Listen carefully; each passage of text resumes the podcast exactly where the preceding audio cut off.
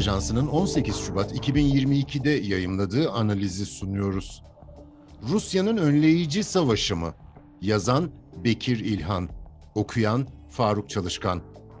Ukrayna krizi söz konusu olunca Rusya'nın Ukrayna'yı neden işgal edebileceği sorusu önem kazanıyor. Konuyla ilgili Putin'in hırsları, Rusya'daki güvenlik bürokrasisinin çıkarları ve çeşitli jeopolitik faktörleri içeren değerlendirmeler mevcut. Bu tarz açıklamalar krizin farklı boyutlarını aydınlatmakla beraber Rusya'nın işgal başlatma motivasyonuna dair bütünlükçü bir yaklaşım sunmuyor. Krize müdahil aktörlerin Ukrayna'daki statükoya dair davranış ve beklentileri ancak dinamik bir model içinde değerlendirildiğinde Rusya için stratejik gerekçe ortaya çıkıyor. Bu anlamda Rusya Ukrayna'yı işgal edecekse bu statükonun kendi aleyhine değişmesi ihtimaline karşı bir önleyici savaş mantığından hareketli olacaktır. Önleyici savaşlar devletlerin statükoya dair hesaplamalarından kaynaklanır. Ancak burada önemli husus statükonun gelecekteki durumuna ilişkin hesaplara bağlı olarak ilgili devletlerin yeni statükodan tatmin olup olmayacağıdır. Tarihte birçok örneği olsa da önleyici savaş kavramı ABD'nin Irak'ı işgali sırasında akıllara kazındı. ABD, Saddam yönetiminin kitle imha silahı edinmesini beklemeden Irak'ı işgalini önleyici savaş kavramıyla gerekçelendirmişti. Bu mantığa göre iş işten geçtikten sonra harekete geçmenin maliyeti bugün harekete geçmenin maliyetinden daha yüksek olacaktı. Rusya'nın Ukrayna'yı olası işgali de önleyici savaş çerçevesinde değerlendirildiğinde hem Rusya'nın motivasyonu hem de çatışmanın kapsamı ve zamanlaması hakkında daha bütünlükçü bir tablo ortaya çıkacaktır. Anlaşmazlığın temelinde tarafların Ukrayna'daki statükonun değişmesine atfettikleri stratejik değerin farklı olması yatıyor. Rusya, Ukrayna'nın ileride Batı kurumlarına dahil edilmemesi konusunda ABD'den yazılı taahhütler istiyor. Ancak medyaya yansıyan haberlere göre ABD buna yanaşmıyor. Bu da Rusya açısından bugün olmasa da belirsiz bir gelecekte belki de Rusya'nın daha dezavantajlı bir pozisyonda olduğu bir anda Ukrayna'nın batı kurumlarına dahil olabileceği ihtimalini hep canlı tutuyor. Ukrayna meselesi aslında batıdan ziyade Rusya'nın sorunu. Yani Ukrayna'nın stratejik değeri Rusya açısından daha yüksek. Bu stratejik değer de tarafların Ukrayna'yı kaybettiklerinde karşılaşacakları maliyetin büyüklüğüne göre ölçülür. Ukrayna'yı kaybetmenin maliyeti Rusya açısından daha fazla. Bu nedenle Rusya'nın harekete geçmesi için daha çok sebep bulunuyor. Batı da Rusya'nın istediği garantileri vermekten kaçınarak Ukrayna'nın durumunu belirsiz bırakıyor. Rusya'yı önleyici bir müdahale için harekete geçirecek faktör de bu belirsizlikten kaynaklanacaktır. Önleyici savaşlar genellikle güç dengesi değişmeye başladığı zaman taraflardan birinin çok geç olmadan saldırıya geçmesiyle çıkar. Burada savaşa kapı aralayan birbiriyle bağlantılı başlıca iki sorundan bahsedilebilir. Birincisi tarafların askeri kapasiteleri hakkında yeterince bilgi sahibi olmamaları ve askeri güçlerini olduğundan fazla veya az gösterme isteğidir.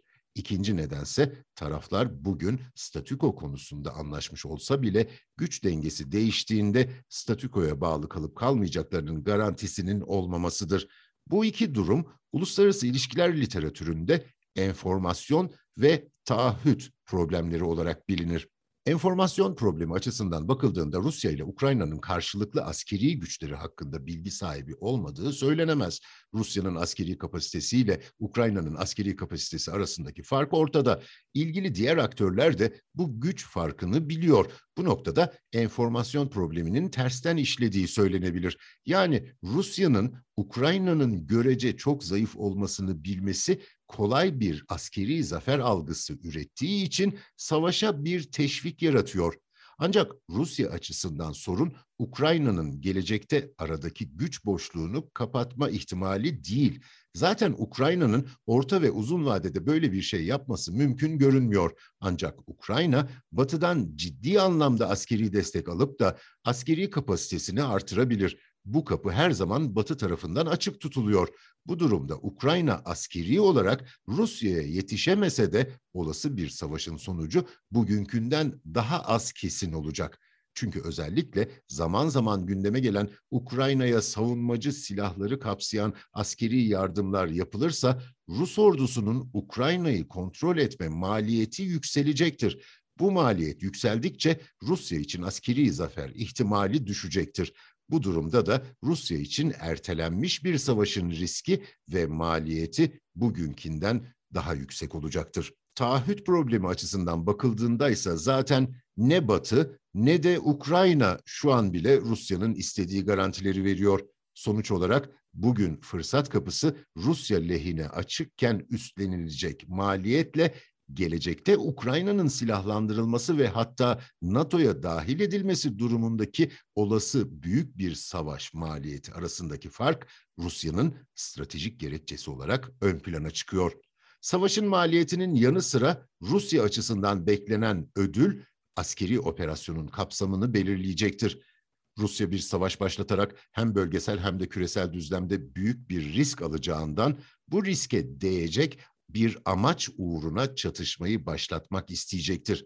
Bu durumda Rusya için ideal senaryo Ukrayna'da rejim değişikliği yapılıp Rus yanlısı bir hükümetin kurulmasıdır.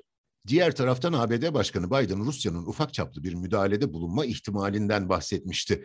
Bu bir gaftan ziyade Rusya'ya Ukrayna'da ne yapacağının sınırını çizmek olarak da görülebilir. Fakat Rusya bu kadar tırmandırılmış bir krizde ve hali hazırda maliyet üstlendiği bir noktada sınırlı bir operasyonu tercih etmeyebilir. Bu açıdan bakıldığında eğer ABD perde arkasında ciddi bir tehditte bulunmadıysa ufak çaplı müdahale ihtimali giderek azalıyor. Çünkü Rusya savaşa girecekse ufak bir zarar vermek için bu kadar riskli bir işe girişmeyi tercih etmeyecektir. Ayrıca Rusya'nın Ukrayna sınırlarındaki askeri konuşlanmasına bakılırsa sınırlı bir operasyon için olması gerekenden fazla bir askeri yığınak yaptığı görülüyor. Çoğunlukla hava gücünün kullanılarak Ukrayna'nın sadece belli askeri ve sanayi tesislerini vurmaktan ziyade kara operasyonuna da uygun bir yığınak yapılmış durumda. Rusya'nın çatışmayı başlatma zamanlamasını belirleyen bir diğer faktör ABD uluslararası arenaya sert bir geri dönüş yapmadan statükoyu kendi lehine olabildiğince değiştirme çabası olarak görülebilir. Biden seçimi kazandığında ABD geri döndü sloganını kullansa da ABD henüz uluslararası siyasette beklendiği kadar hızlı ve etkili bir geri dönüş yapmadı. Diğer taraftan Biden'ın başkanlığının henüz birinci yılını doldurduğu ve COVID-19 salgınının da etkisiyle iç sorunlarla uğraştığı düşünülebilir. Sonuç olarak uluslararası siyasette daha aktif ve risk alan bir ABD yönetimi gelmeden Ukrayna'da bir oldu bitti yaratmak Rusya açısından makul görünüyor. Rusya'nın Kırım'ı ABD'nin kendi içine çekileceğinin sinyalini veren Obama başkanken ilhak ettiği unutulmamalı. Rusya'nın Trump döneminde böyle bir işe kalkışmamasının sebebinin de Trump'ın öngörülemezliği olduğu söylenebilir. Öngörülemezlik bu gibi durumlarda karşı taraf için caydırıcı olabiliyor.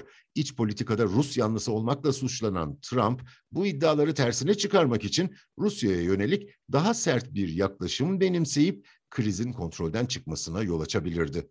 Sonuç olarak Rusya'nın maliyetli bir savaşa tercih edebileceği bir anlaşma zemini her zaman var olmakla beraber Ukrayna'nın gelecekte Batı ittifakına dahil edilmemesinin garantisi bunun en büyük şartı olarak ortaya çıkıyor. Ancak bu garanti bugün verilse bile Ukrayna'nın askeri olarak güçlendirilmemesi de Rusya'nın statiko hesaplarını etkileyecektir. Aksi takdirde Rusya bir askeri operasyona başlarsa bunu önleyici savaş mantığıyla yapacaktır.